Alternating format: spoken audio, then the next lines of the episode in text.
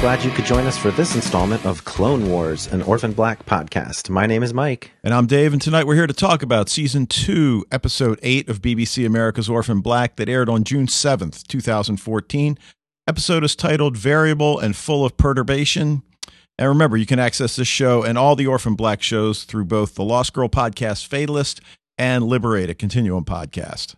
So, as long as you subscribe to either one of those podcasts, you'll automatically receive our Orphan Black discussions in your feed. But if you prefer, you can always just go to continuumpodcast.com or fatalists.podbean.com to listen straight from the website. And also, you can subscribe through Stitcher. All right, Mike. Um, you know, we've been talking about the numbers each week. 500,000 viewers for episode seven, which was down a little bit, but, you know, I, I guess I'm trying to keep a, a, focused view and not lose sight of the fact that the show's ratings have been pretty steady. I mean, yeah, you yeah. know, up 30, down 20, up 40, you know, uh, and overall they're up 35 to 45% from season one. Oh, that's good. Yeah. So, you know, I, I think it's really uh, a good sign, even though this time last year we'd already heard about a renewal, but a lot of the shows we're into seem yeah. to be slow on the renewal trigger. That's for sure this year. All right. You know what I've said about my feeling on spoilers, on previews, and I, I just I okay, I, I did watch the preview for episode nine. Did you? I did not. Okay, well, I am pissed off. Okay. Oh, big spoiler this BBC America, you suck. oh God. I mean, the reveals that were in the 209 promo I, I you know, I, I want to approach tonight's podcast as if I didn't see it. Okay.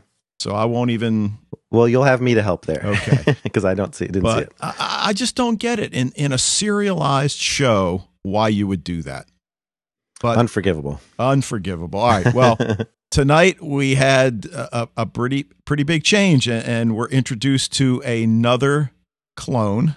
Yeah you know, I guess we'd fallen into the trap to thinking all the clones were going to be female, and I guess technically they have been. yeah. Well, I certainly thought that we would get a new clone this season when we first started doing Orphan Black as a podcast, but then I sort of lost sight of it and forgot all about it. And here we are, very close to the end, and and so they needed to bring one in, and this is not the form I expected it to take. uh, no. Uh, now the other thing we, we got to see a lot of Ethan Duncan, and it was really interesting and and certainly exciting to me to see that you know as you know we, we we've seen uh, Jason and Continuum say it's like the fog lifted. Mm-hmm. And, and, for Ethan Duncan, it's almost as if the fog has lifted. You know, that we were talking about whether he was this mad scientist, barely able to function, and now he's fine. Yeah, maybe he just needed a purpose. Yeah, that's what I'm thinking. So, so you know, he's certainly going to play a, a, major role in the discussion tonight. Cosima, obviously, uh, Rachel, man, you know, it's funny because uh, a lot of this centers around Leekie's death, mm-hmm. and there are really only two people that know the truth. Who's the who are the two? Uh, Alison and Donnie, uh-huh. and yeah. e- everybody else is operating as if well, for instance, uh, Rachel's operating as if he's alive. She's just saying he's dead, right? She just told him to disappear. Well, but she was talking about some kind of fatal heart attack. Well, right, and but so, right, but she doesn't know he's dead. You don't think so? Well, how would she know? Well, I, I, just got the impression. This is just my impression, but I thought she was using the heart attack story as a cover up for a true discovered body, and she just wasn't coming up with the real thing. But I guess your, yours is just as possible, which is she's using that story to cover up his disappearance. I mean, but, Alison's got the body, right? Oh yeah, the well, body's in yeah. their car. That's true. Yeah, yeah. I mean, so, I'm assuming Donnie drove straight home. So you know, it's just really interesting the way this is all transpiring. I mean, she's putting out that death story, knowing, or at least she thinks he's not dead; he's just gone. So anyway, we'll we'll get to that in, in a little bit. Uh-huh. Um, well, yeah, I'm I'm just curious because of the fact that, of course, Rachel got the command from I can't remember the new character's name, the new boss yeah. that's in town. She she sort of ordered the hit, so maybe she thinks uh, the wheels she put in motion to get him assassinated happened despite her, despite Rachel. Yeah, because even Rachel kind of implied at last episode that she was letting him live. Exactly. Yeah. So boy, it could go either way. I never thought of it your way, but either one of those has equal possibility. Yep. All right. Well, certainly one of the stories focuses on Sarah, and, and now you know I was calling it the dyad mess last week, but it but it's sort of coming more and more into focus, and you know, we see Mrs. S, Sarah, uh, Ethan, and Kira, and, and they're holed up at Mrs. S's house and you know we see Sarah and Kira making that little mobile out of angels, and and it was interesting. I mean, we just saw Helena just a blip, right? Mm-hmm. Yeah, she hasn't been on the last couple episodes. Yeah, and and Kira makes that reference to one of the angels, reminding her of Auntie Helena. I just thought it was interesting the interaction there because I think Sarah kind of was letting her feel that way about Helena. Yeah, well, you know the other thing about Kira, and we've talked about her maturity beyond her years you know, many times, and tonight's episode really even drove that home further. Like in in that, the doorbell rings and she immediately says, "Should we hide?" Yeah, just matter of factly, and then uh, you know, later on the episode, and I forget exactly what happened, but somebody knocked on the door, and she just made this little this little reaction, like "You got to be kidding me! Not again!" I mean, she didn't say it, but that was her reaction, and and I, I thought that was pretty cool. That that for her, this has been her life, and now it's almost as if she's getting older. And you know what? This is this isn't good. I don't like this. yeah, enough of this. Yep. All right, so we've got Ethan in the picture and tells Sarah that finding a cure is going to give Dyad the keys to the kingdom. So, how do you read that statement? The keys to the kingdom. The keys to the kingdom. Uh, the secrets to all of the the cloning that's been going on, so they could maybe do it some more. Yeah. He, it doesn't seem to. It doesn't sound like he relishes the idea. Yeah. See, that's what I can't. I, I can't get a handle on whether or not this is something that he wants to continue, or whether he just simply wants to clean up his mess. As uh, think Sarah was it Sarah that said that, or was that Mrs. S? I can't remember now. I, but I almost feel like I think he's ready to just deal with that, even though he might not be happy about it. He does have to clean up the mess. Mm-hmm. So I think he's maybe not happy about it, but willing to to move ahead from here. Yeah. Um, now Rachel, you know, is is kind of in an interesting position that he well, number one, she's upset that Paul has disappeared, and uh, she's an English teacher's dream with her statement, right? Your absence is inconvenient. And your silence is irksome, and that's this when she's talking on his answering machine. yeah, that was. Uh, but you know what what happened to Paul, and, and, and we get a little bit of a kind of a reference to Paul later on when when Tony comes into the picture. But yeah, the, uh, the cryptic message from Sammy. yeah, but you figure with all her resources, if she can't find him, uh, that's pretty surprising. Yeah, that's pretty surprising. Now, back you know, back to Duncan and he's reading several times The Island of Dr. Moreau and I, am sure you've read it, right? The H.G. Wells novel. I have read m- many H.G. Wells novels, but not that one. Oh, really? Okay. Well, well, I mean, it's it's about this guy, he's a vivisectionist who is somebody that tries to combine human elements with animal elements to create new species, if you will and you know uh, of course things go horribly wrong. He goes to an island to you know continue his experiments. But but i mean certainly you know it, it's a lot about being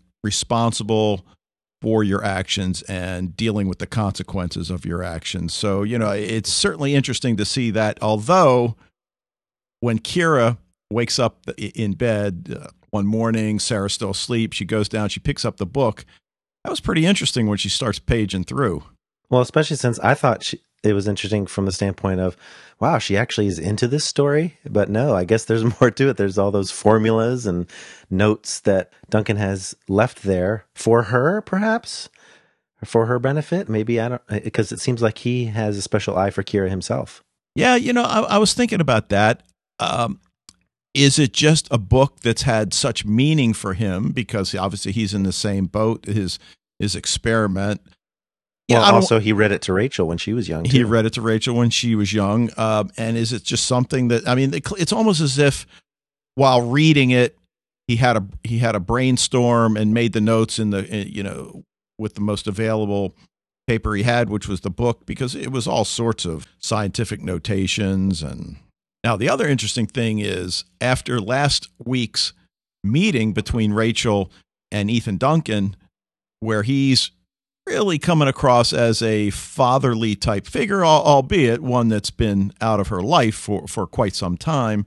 And, you know, she shed a little bit of a tear. Were you surprised the way she reacted in this episode? Well, not really. I, I feel like she's been bottled up so much for a lot of different interactions she's had, uh, including the sexual interaction she had with Paul. I mean, she just keeps it bottled up and so she saves those reactions for after they left because di- didn't it seem like when she was trashing the lab that it was all in her head while she was talking with uh, Duncan? Yeah, and that's what I was trying to. Uh, I was wondering about. I mean, she's referring to him now as Professor Duncan. Right. Very uh, cold. Very yeah, I mean, distant. You know, I mean, I get not calling him Daddy or something like that. Uh, but but maybe even Ethan or or whatever. You know, he clearly doesn't see it this way. You know, obviously he loves her.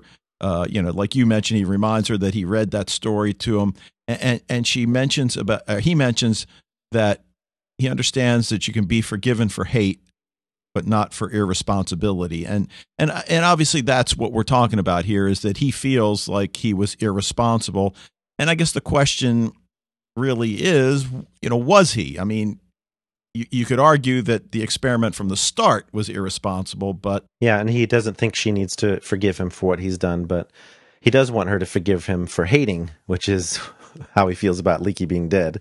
So he he kind of is happy about that. Right, because the reason he left was because he was afraid for his life. Right. And so now he can start working with them, but what I think is very interesting is that the reaction that Rachel has is less about the fate of Leekie than it does about her telling him telling her that the clones are barren by design, that Sarah was the failure, not the success.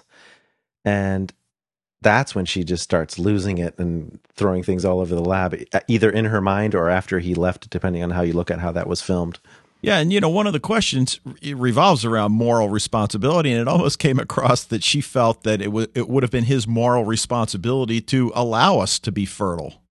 Yeah. And when she says it's time we begin fixing your mistakes, I wonder if that's what she's referring to. Yeah. I mean, not to now, now did you see her? Did she almost look like she was going to cough there towards the end of the hour? it was almost. it's the bottled up thing. That's what I think. You know, obviously, speaking of coughing, we're, we're seeing uh, Cosima get progressively worse, but this episode gives her something to really get excited about. And, and, and, to be honest, I think the, the scenes with Cosima in the lab were some of the best in tonight's episode. And she deserved a little bit of comic relief. She hasn't had some any in a, in a very long time. Right. I mean, she locks Delphine out of the lab. Yep. Even though Delphine says, you know, I can override your lock at any point. and Scott's like, I don't. Wow, girl frights are mean. Has he ever been on a date? I mean, has he ever been around girls? I mean, Who it's, knows? It's, almost like it's almost like he has no clue. I mean, really, literally, no clue. that's that's probably true. Yeah. But uh, we talked last week about well, who's going to take over for Leekie, and we kind of get our answer, right? I mean, R- Rachel calls Delphine into the office, uh, and, and like you mentioned, gives the heart attack story. Delphine's now going to report to R- Rachel, but Rachel kind of you know brings out what we've learned, which is that Leekie has hidden, you know, a lot of the information that would be pertinent to helping the clones for some reason. And that's not taking into account anything that Dr. Marion Bowles was dealing with last week. So is Rachel telling the truth about her being in charge now? Or is she just acting the the, the role? Yeah, I mean somebody's got to be in charge, at least you know in, mm-hmm. in, in the lab. So might as well be her. But the other interesting thing that Rachel mentions is that a line of communication has been opened with Sarah. And, and obviously, that's kind of a, a sticking point for Sarah because she's slow to trust, and, and you certainly can understand that, especially with Kira involved. But that's the whole difference now. They don't need Kira yeah, if they have uh, Duncan, then they don't need Kira. Although obviously this this episode starts off with the tooth that Kira donated uh, mm-hmm. being used for some more stem cells. But yeah, moving forward, we'll see if this line of communication stays open. Yeah. Now, did you uh, notice the first thing that Leekie? Uh, I'm sorry, the first thing that Ethan told Rachel he needed. Thinking back to what I mentioned last week, a floppy drive. I need a floppy drive. Okay. because I can't read these without it. she's almost like, I'll be driving. So anyway, Cosima comes to ask, is proposes the deal. She says, Leekie was the lesser of two evils, and and yeah. uh, and basically Duncan is asked, "Can you find a cure?" And he says yes, uh, and then he does make a comment about. Uh, he doesn't use the word hubris, uh, hubris. boastful, boastful. Yeah, boastful. But uh, but he seems very confident, even though he doesn't want to boast. Yeah. So uh, you, would certainly like to think that that he is, you know, he knows what he's talking about. I, I just thought it was surprising that Delphine actually said that Leekie was the lesser of two evils because I didn't think Delphine felt that way, but uh, we'll see. We'll yeah. see if she's being honest now. I think arguably the funniest scene in the show, and, and, in many ways, one of the most telling is when Cosima returns to the lab and finds Scott and his friends. Uh, now, you said it was just kind of a made up game. More, I thought it was. I ended up doing some research on that. They actually picked a specific game uh, that John Fawcett had. It was it was his uh, Rune Wars game. They wanted a specific version of the game that had mountains. It was supposed to be basically visually interesting. Okay. So yeah, that was Rune Wars. Okay. So uh, you know, of course, he's freaked out. I, I didn't think you were going to come back. Uh, she's like, you know, did you, you know, are you running? I don't know, whatever the test on on Kira's tooth. He's like, yeah, I am. so play on then, and, and, and they're playing, and she, I guess, can't help but listen in. And all of a sudden, they're misapplying the rules, and she jumps in. No, no, this is what you're going. Next thing you know, she's playing and kicking their asses. It was awesome. yeah, we needed a little bit of a Cosima being a nerd, and we haven't had that, I don't think, since season one. So, right now, Delphine comes back, and uh, I was a little surprised at the way things transpired. Not so much that she kicked the boys out so she could be alone with Delphine, but you know what her plan was. Yeah, well, you mean to get her high? Yeah. well, yeah, it was kind of strange. I think it was mostly because Cosima needed to have Delphine on her level because that conversation that they had while they are, you know, smoking weed, uh, playing around with helium, talking about helium is more fun than polonium, uh, is the conversation where she says, you know, I understand that you went behind my back because you love me. I get that. And Delphine is, you know, says the three words, although in French, je t'aime. But I like how Cosima says, you can't just love me. You have to love all of us. Because if Delphine just loves Cosima, she's going to do things that aren't necessarily in the best interests of the whole clone club. Right. Right. right. So I thought that was a really great conversation. Yeah. And then, and then she threatens her that I can ruin your career. and then Delphine starts laughing, which I thought was classic. she got the giggles. Yes. So, uh, one of the most moving scenes certainly in this episode, maybe even any episode this year, Cosima tells Scott that she's 324 B21. And he comes back, and you're not even sure what he's going to say.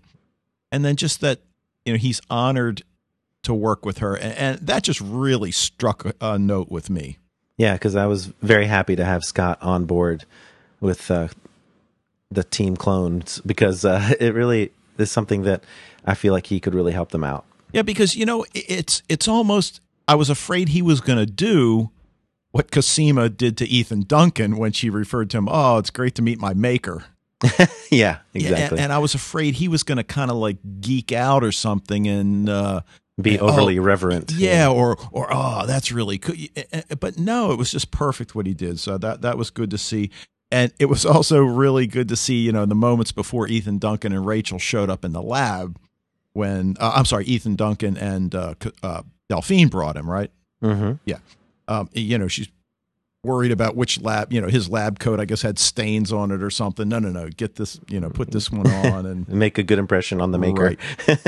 All that optimism and excitement turned dark in a hurry. She starts coughing, just I mean, she spit up that much blood before, but then crashes face first and starts seizing. Yeah, so I feel like Ethan Duncan could not have arrived any sooner or any later without uh, dire consequences because I'm not too worried about Cosima. I know some people were thinking, "Oh no, please don't do what you what we think you might do." Creators of Orphan Black, but I think Cosima is going to be fine because Ethan Duncan is there, but they needed her to have a crisis moment. Yeah, you know, I'm really torn on this scene because, like you just mentioned, on the one hand, you know, in terms of the larger story arc, I think to kill a character like that who is so likable who is probably the most brilliant of all of them, uh, also the most fragile in many ways of all of them, Mm-hmm. and to have her die. Uh, that, that's a pretty brave thing to do on the on the parts of the writers. I don't know that they're going to do that, but uh, I wouldn't be disappointed in them if they did. I'd certainly be sorry to not Oh, have yeah. Cosima anymore. But I, I think that might be part of the show at some point. I just don't think it's at this particular moment. Speaking of dying, um, you know the two characters who uh, are, have admitted to murder at this Yep. point, uh, Donnie and Alison. Uh, so she comes in. Uh, Donnie's still in bed. Uh, you know, we don't know exactly what time it is, but clearly he should have already had the kids off to school, Uh huh. and he won't get out of bed. And you know, all kinds of things are running through my mind as she's standing there trying to get him out of. It's like, does he have another woman in there? um, is he doing something under there that he shouldn't be doing? Is, you know, I, I didn't know what. When she smelled something, I actually thought it was going to be blood or something like that. Right. Or or some kind of cleaning fluid or something that, you know, to that he attempted to clean the car. You know what? Although the car, I think if it was me, you almost look at the car. It's, I don't even know where to start. I give up. I quit. I'm going to get in the bed and pull the covers over my head. That's obviously what he did. Yeah. So um, now you you mentioned yes, it does seem like we see Donnie in his underwear. Yeah, it's like I think they're doing it on purpose now. Yeah. How many times do we have to see Donnie in his underwear? She goes down the basement, I guess the next day, or maybe it was that evening, and he's packing his bags. And, and that exchange between the two really it it finally addressed what we've been asking the last couple of weeks: is did he ever really love her, or was it just part of an experiment? And I think we got our answer. Oh yeah, he he thinks she doesn't deserve someone like him, a murderer. But as soon as she starts laying it out about don't you love me, you're going to leave your kids, he just breaks down. He clearly clearly has feelings. Yeah, he puts his head in, in her lap, and you know, you've mentioned before that they have known each other f- Since high school, Since high school, but uh, you know that doesn't necessarily mean that they had any kind of relation. I mean, we don't know that. We just know that they knew each other. That's true. But, But uh, I think this puts it all in perspective. yeah, so th- they start doing the little confessional thing, and she confesses to, uh, you know, killing Ashley, and then Ain- Aynsley. Aynsley. I'm sorry, uh, killing Aynsley, and then he just blurts out, "I killed Doctor Leekie." Uh, it's almost like he wanted to one up her. right but it didn't go smoothly and, and uh, as uh, you know when they were making the mobile and sarah says you know we need auntie alison for this one and when she saw what he had done or rather not done with the car she was horrified for many but not reasons for the not for the reason you would hope. I loved this scene because she approaches murder the way she approaches scrapbooking. Everything is in its place, and you gotta you gotta do it right. The body wasn't wrapped correctly in the trunk; it wasn't lined. Oh goodness, Donnie, what have you done? yeah now i'd asked last week where he got the gun and we get the answer to that so that he certainly has known that she's had guns and he put it back in the locker instead of dumping it in the lake. Alison knows how to cover up a murder, big time.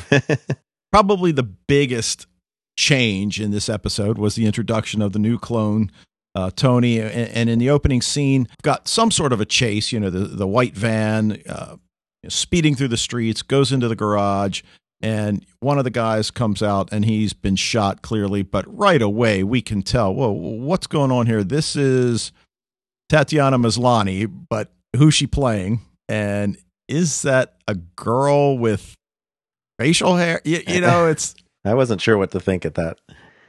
But I certainly thought, wait a minute, if they're trying to say that there's a male clone, I wasn't buying it. I loved the voice. She's got the voice down, she's got the mannerisms down, but it just wasn't believable. So I was glad they took it in the in the transgender direction because otherwise I just could not have bought Tatiana Maslany as a boy. right. And and Tony did have a lot of the same mannerisms and expressions That's Sarah, Sarah. has. Yeah.